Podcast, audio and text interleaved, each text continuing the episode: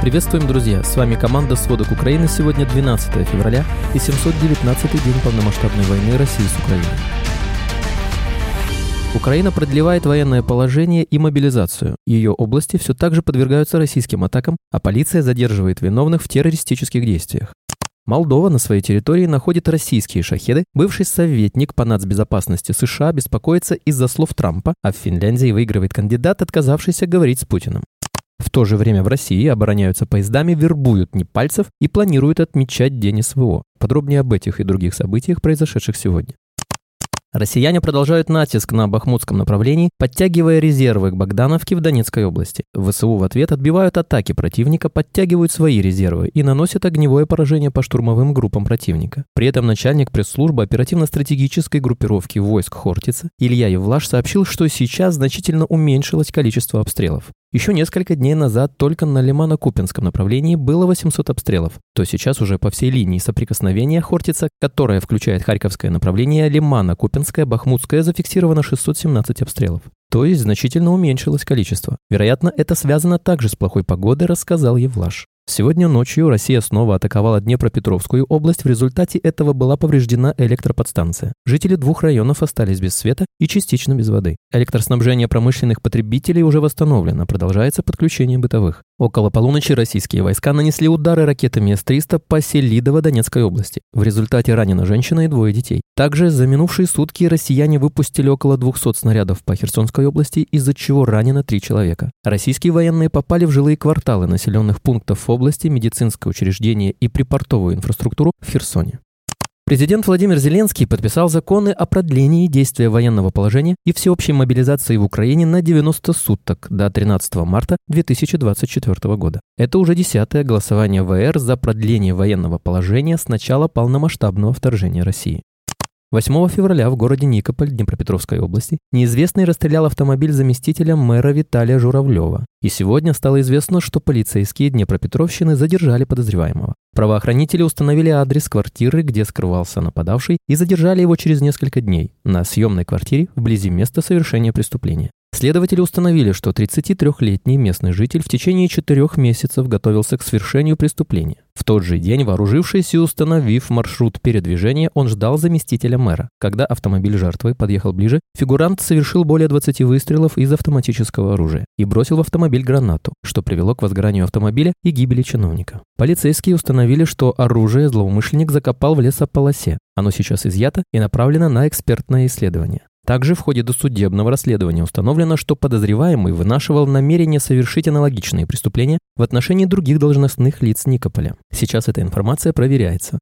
После одной из последних российских атак был найден сбитый шахет в приграничном районе Молдовы с уцелевшей боевой частью с примерно 50 кг взрывчатки. Сотрудники взрывотехнического отдела МВД обезвредили и собрали все обломки беспилотника. В ближайшее время саперы в безопасных условиях взорвут боевую часть. Беспилотник обнаружили возле села Этулия, Вулканежского района недалеко от украинских Болграда и Рени. О находке сообщили днем 11 февраля. Бывший советник по нацбезопасности США в администрации Дональда Трампа Джон Болтон считает, что угрозы главного республиканского кандидата выйти из НАТО в случае возвращения к власти следует воспринимать серьезно. Болтон считает, что эти слова Трампа очень реальная угроза, и выход США из НАТО имел бы чрезвычайно плохие последствия не только для Америки и Североатлантического региона, а гораздо шире. Президент России Владимир Путин не остановится на достигнутом в случае победы в Украине. Следом он попытается захватить Молдову и страны Балтии, заявил глава Мюнхенской международной конференции по вопросам безопасности Кристоф Хойскин. По его мнению, Путин хочет восстановить Россию в границах бывшего СССР. В интервью американскому журналисту Такеру Карлсону российский президент оправдал вторжение в Украину тем, что она якобы всегда была частью русских земель до тех пор, пока по воле Сталина из нее не сделали искусственное государство. В то же время Путин заявил, что не собирается нападать на другие страны. «У нас нет никаких интересов ни в Польше, ни в Латвии, нигде. Зачем нам это?» – сказал он. При этом еще в январе Путин угрожал странам Балтии из-за депортации российских граждан, а глава МИД России Сергей Лавров неоднократно предрекал судьбу Украины Молдове, которая планирует стать членом ЕС. Премьер Венгрии Виктор Орбан в беседе с бывшим канцлером Австрии Вольфгангом Щуселем заявил, что Украина может сохраниться как государство, только если станет буферной зоной между Россией и Западом, отказавшись от интеграции в ЕС и НАТО. По его мнению, если этого не произойдет, Украина потеряет свою страну, русские будут уничтожать ее снова и снова, Россия никогда не примет такого члена ЕС и НАТО, как Украина, у себя на пороге, никогда, подчеркнул Орбан. Он считает, что шанс на интеграцию Киева в эти структуры был упущен на саммите Альянса в Бухаресте в 2008 году. По словам Орбана, тогда Россия была слишком слаба, чтобы заблокировать решение НАТО, которое включало бы Украину. Однако странам не удалось прийти к консенсусу. Тем временем кандидат, отказавшийся говорить с Путиным до окончания войны в Украине, победил на выборах президента Финляндии. 55-летний Ступ, занимавший пост премьера Финляндии в 14-15 годах, заявил, что страна находится на пороге новой эры. После этого избрания он подчеркнул, что не видит возможности политического диалога с президентом России Владимиром Путиным, пока Москва ведет войну против Украины. Конечно, конечно, я надеюсь на мир, но мне кажется, что путь к миру можно найти только через поле боя. На данный момент нам просто нужно оказать сильную поддержку Украины, сказал Ступ. При этом он сомневается, что Россия может проверить границы НАТО на прочность. По его мнению, Москва уже проиграла в войне против Киева, потому что Украина станет членом ЕС и рано или поздно присоединится к НАТО. Помимо прочего, Ступ является сторонником передачи замороженных активов России на восстановление Украины. К решению этого вопроса он предлагает привлечь Европейский инвестиционный банк. Российские власти могли завербовать и отправить на войну в Украину до 15 тысяч жителей Непала, рассказали CNN многочисленные источники, знакомые с вопросом. Эту же цифру во время выступления в местном парламенте озвучил депутат и бывший глава МИД страны Бимала Рай Паудзел. Он призвал Катманду направить официальный запрос правительству России, чтобы оно назвало точное число непальских наемников в составе российской армии. При этом власти Непала признают отправку на фронт в Украину только около 200 жителей страны, по меньшей мере 13 из которых были убиты. Также, по данным Министерства иностранных дел Непала, четверо непальских бойцов в настоящее время находятся в плену в Украине. В то же время политик и общественный деятель Криту Бхандари рассказал CNN, что за последние недели к ней обратились около 2000 семей с просьбой помочь им связаться с пропавшими без вести близкими. По ее словам, сотни семей утверждают, что их родственники, попавшие в Россию, не выходят на связь уже много недель или месяцев. За подписание контракта на год жителям Непала предлагались выгодные для них условия, пишет CNN. По данным издания, пакет предполагал от 2000 долларов до 4000 в месяц в качестве зарплаты и ускоренную процедуру получения российского паспорта. Также стало известно, что Россия тренирует операторов беспилотников иранского производства на сирийском аэродроме Шайрат. Обучение для россиян проводят ливанская полиция Хезбалла и иранская революционная гвардия на территории сирийского военного аэродрома. По информации разведки, вместе с россиянами обучение проходят наемники-сирийцы, которых планируют задействовать в войне против Украины.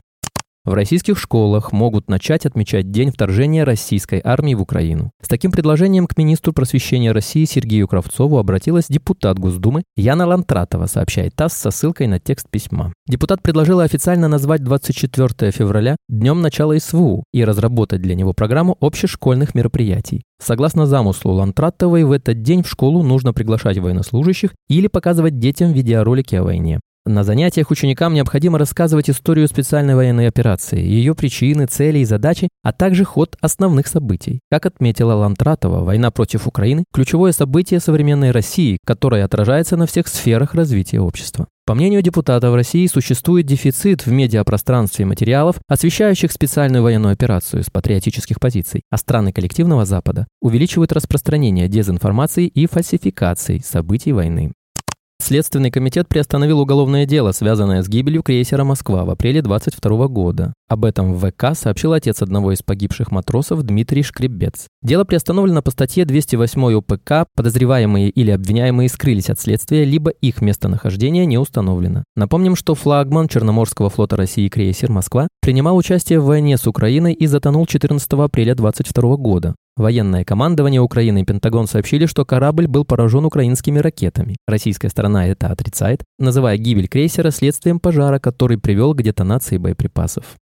Российские войска собрали поезд длиной 30 километров для использования в качестве барьера от возможных наступательных операций украинских сил в оккупированной Донецкой области. Об этом свидетельствуют спутниковые снимки. Непрерывная конструкция тянется по ветке от железнодорожного вокзала в Еленовке до Волновахи и насчитывает около 2100 вагонов разного типа. Ее строительство началось в июле 23 года. Вероятно, для этого использовались украинские поезда, оставшиеся на оккупированных территориях. Аналитики считают, что поезд можно рассматривать как отдельную линию обороны, поскольку повредить, сдвинуть или взорвать такую массу металла крайне трудно. Тяжелая техника также не сможет преодолеть эту помеху.